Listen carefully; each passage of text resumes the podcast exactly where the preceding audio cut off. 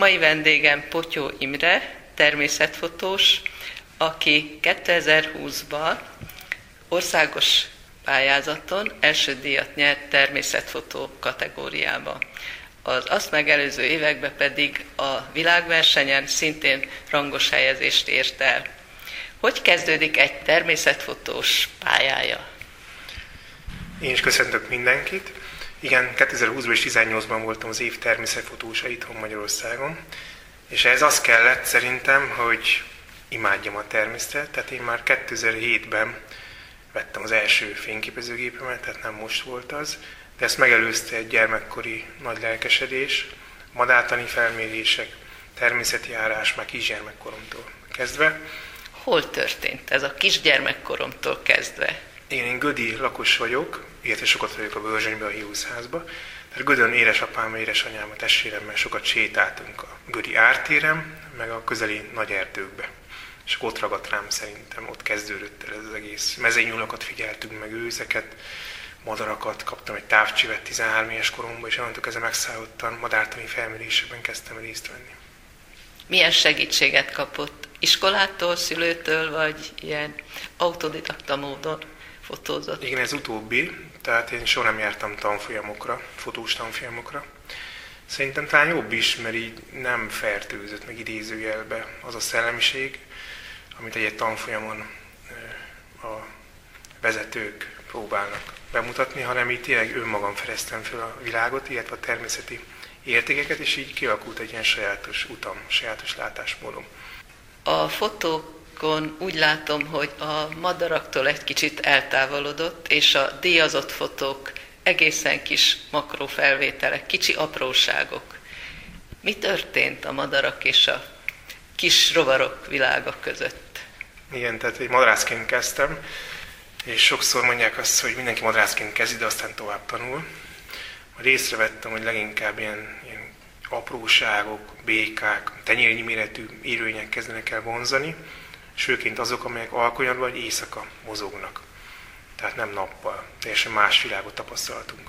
Éjszaka, és ezeket a kis élményeket főleg ilyen színes látószögű optikával örökítettem meg korábban, a tájjal együtt, az éjszakai tájjal együtt, csillagok alatt, holdfénybe. Aztán jött ez a makrózás, nyertem fantasztikus makroobjektíveket. Mit jelent a makrózás? Igen, a makrózás az azt jelenti, hogy speciális objektíveket használunk, ami arra jó, hogy néhány centiméteres, vagy akár néhány milliméteres élőnyt is le tudjunk fotózni jól láthatóan. Tehát egy nagyító lencse tulajdonképpen. És ezekkel egy bámulatos univerzumokat tudunk fölfedezni. Sokszor 5 mm-ben pásztázom a levélnek a felszínét ezzel a nagyítással. És olyan írvények elevenednek meg előttem, amit szabad szemmel csak egy kis pontnak látunk. Ott hagytuk abba, hogy gyerekkor folytassuk tovább. Utána mi történt? Igen, tehát így sokat matráztam, az MME, tehát a Magyar Madártani és Természetvédelmi Egyesületbe kerültem, hivatalosan is részt vettem madártani felmérésekben, majd a Szegedi Tudományegyetemen végeztem 2005-ben természetvédelmi szakirányon, környezettudományi szakom, tehát így a tanulmányaim is ez irányba fordultak. Biológia, természetvédelem, környezettudomány. Úgyhogy a madártani szemeréből egy ilyen végzettség is lett tulajdonképpen van állandó foglalkozása is. Igen, a Dunai Poly Nemzeti Igazgatóság munkatársa vagyok. Korábban az MTA-ban, tehát az akadémián dolgoztam tudományos segédmunkatársként, de most a Dunai Polyban dolgozom, királyréten ráadásul Börzsönyben, Hiúszházban, szuper hely, látogatóközpont, Börzsönyhegylába. Igen, láttam, hogy gyerekekkel is foglalkozott. Ez a, az állásából adódik, vagy a fotós szenvedély, vagy a kettő együtt? hogy gyerekeket is megismertet ezzel a csodálatos világgal, ami még van. Igen, környezeti nevelőként dolgozom itt a Hiúszházban, tehát az a dolgunk, hogy fogadjuk a látogatókat, kirándulókat, családokat, gyerekeket, és különböző természetismereti túrákat tartunk nekik, tanúsvénytúrát, mindenfélét. És ez, ez szerintem belülről fakad, tehát én szeretném bemutatni azt a csodát, amit én mindig megtapasztalok odakint, minél szélesebb körbe. Persze fotón teszem ezt leginkább, de ezek a túrák is alkalmasak persze arra, hogy elmeséljem azokat az élményeket, hogy megmutassam azokat az értékeket, amelyeket kevesebben ismernek. Tehát a tudatformás nagyon fontos nekem. De szeretném elkiabálni a világnak, hogy milyen szép az a világ, ami megmaradt, és odakint van. Az erdőkben például. Mit ért a tudatformáláson? Igen, azt tapasztaljuk sok iskolás csoportnál, gyerekeknél, hogy megérkeznek hozzánk a látogatóközpontba, és akkor idegesek, rohangálnak, kiabálnak, mobiltelefon nyomkodnak, de szerencsére ott nincs térerő, nincs wifi, úgyhogy illetve van, csak nem mondjuk a kódot. Úgyhogy szép lassan átkapcsolnak a természetre, lelassulnak, megnyugszik a légzésük, tehát így áthangolódnak, és azt veszük észre, hogy néhány tíz perc alatt tényleg elkezd őket érekelni. Az a sok dolog, amit mutatunk nekik a patakoktól kezdve a fenyveseken át minden. Igen, Dunavirág vízibusz egy mozgó laboratórium, patakok, különböző vízfolyások, vízások vizsgálatára használjuk, főleg gyerekekkel. Tehát kapnak szűrőket, kimennek a vízpartra, összegyűjtik a különböző vízi élőlényeket, majd meghatározzuk a vízibusz segítségével, kivetítve egy plazma, plazma tévére az összefogott állatokat, mégis ők határozzák meg egy határozó kulcs segítségével, ami a, a furgonnak az oldalán van. Tehát ez tulajdonképpen a környezetvédelemre is nevel, de elmélyíti a gyerekekbe a természet szeretetét. Igen, tehát ilyen. úgy formáljuk a tudatot, hogy közben szórakoznak. Tehát ez élménypedagógiának mondjuk ezt. Tehát nem százanyagot adunk le négy fal között, hanem kint határozgatjuk meg az élményeket a madarak koncertje alatt. A nemzetközi sikerek közül melyik volt a, a legizgalmasabb ö, téma, ami kedvenc téma is volt, és győzött is vele? A Dunavirág rajzás, azt nagyon szeretjük. Visszatértek ezek a kis kérészek. É, éppen erre akartam Igen. rákérdezni. Hogy, hogy a Dunán is van már rajzás, Dunavirág, nem csak Tiszavirág? Igen, jó néhány évtizeddel ezelőtt még nagy rajzások voltak a Dunán, de aztán a különböző ipari tevékenységek miatt elszennyeződött a Dunavize, viszont most modernizálódtak a szennyvíztisztítók szerencsére, újabbak épültek ki, határértékek szigorú, szigorúbbá váltak, úgyhogy szép lassan a mellékfolyókból visszatértek ezek a kis kérészek, a Dunára is nagy számba. Nem összekeverendő a tiszavirággal, a tiszavirág, főleg a Tiszán rajzik, jóval nagyobb, júniusban mozognak ezek a tiszavirágok, viszont a Dunavirág augusztusban rajzik, icipici kis élőlény, fehér színű és sötétben. Ez a nagy különbség.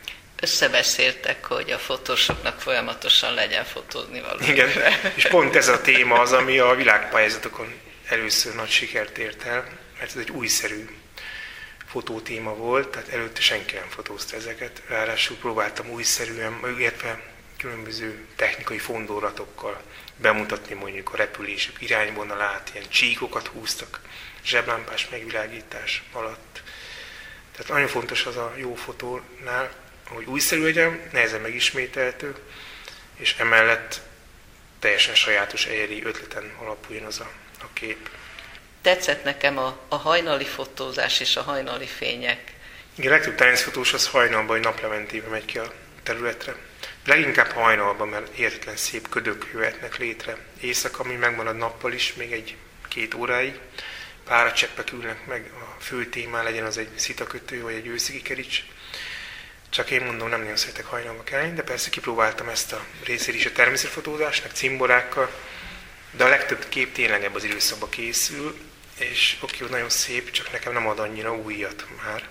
Ezért keresem a érdekesebb, kevésbé ismert témákat, vagy fajokat, amelyek mondom éjszaka mozognak például, vagy rejtett életmódot folytatnak. Tehát megnézem ezeket a képeket, amelyeket az ismerőseim készítenek, csodálom őket, csak mégis én majd más szeretnék, még másabb dolgot. Hát meg kell, hogy mondjam, én írtozom az egerektől. De, de amit itt láttam, ez a kis egér a képen, nagyon aranyos volt. Hogy történt? Nagyjából elmesélte nekünk, hogy oda szoktatta a lámpa elé, és ott ette. etette. télen nagyon sokat járok felhagyott régi bányavágatokba, a föld alá bőrzsönybe. Tenevéreket szoktunk számlálni, fotózgatom őket óvatosan, ott hibernálódnak, telelnek, és akkor egyik milyen bejárás során vettem észre egy erdélyi egeret. Amint a bánya... Tehát ez nem olyan közönséges, Igen, mint ami... ez nem a házi egér, nem az a szürke, szürkés színű házi egér, ez kicsit nagyobb, vöröses színű egér a hivatalos neve. És van még egy faj, például a sárga nyakú egér, ő még nagyobb. Én az egerekkel futottam össze, tehát ők nem alszanak téli álmot, csak ritkán jönnek ki persze a hófelszínre. A ősszel begyűjtött raktárokon élnek tulajdonképpen itt téren. Néha azért kilátogatnak melegebb, enyhébb éjszakákon. Hát alkonyan bébrednek meg mindig, és én esti bejárás során vettem észre ezt az egérkét, aztán beeltettem szotyolával ott a bánya mélyén egy kiszögelésre, és örömmel fogadta a táplálékot. Három héten keresztül etettem, aztán fotóztam őt más hónapon keresztül a föld alatt, és szebbnél szebb képek készültek.